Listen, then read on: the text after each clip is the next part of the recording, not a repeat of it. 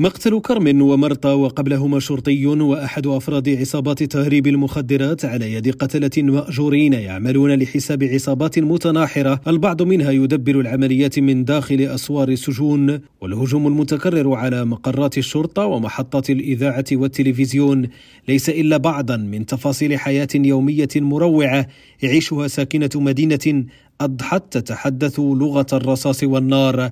وهي التي للمفارقة أنجبت نجوم كرة القدم من أمثال ليونيل ميسي وأنخيل دي ماريا بل وحتى تشي جيفارا خلال العام الماضي سجلت روساريو رقما قياسيا بلغ 288 جريمة قتل رميا بالرصاص. ومنذ مطلع العام الجاري قتل 41 شخصا في ظرف شهر ونصف تقريبا. بكل مرة ينزل ضحايا انعدام الأمن إلى الشوارع للتنديد بأن مدينتهم أصبحت عاصمة الإجرام وبأن القتل صار بالجملة دون أن يشعروا بأية حماية إزاء ذلك بحسب ممثل أسر الضحايا. أما الكنيسة وعلى لسان أبرشية روساريو فقد دقت بدورها ناقوس الخطر مما آلت إليه حال ساكنة المدينة. وأصدرت بيانا قالت فيه إن الفقر ليس وحده الذي يجثم على أنفاس قطاعات عريضة من المجتمع بل هو كابوس العنف المرعب. وللخروج من هذه الدوامة يؤكد الخبراء أنه وجب الاستثمار في التربية والتعليم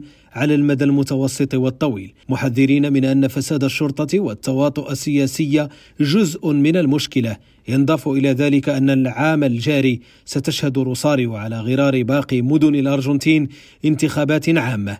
وليس سرا ذلك الارتباط القائم بين بعض السياسيين ومهربي المخدرات مما يجعل العيش في المدينة أشبه بالجحيم. هشام الأكحل ريم راديو بونوس آيرس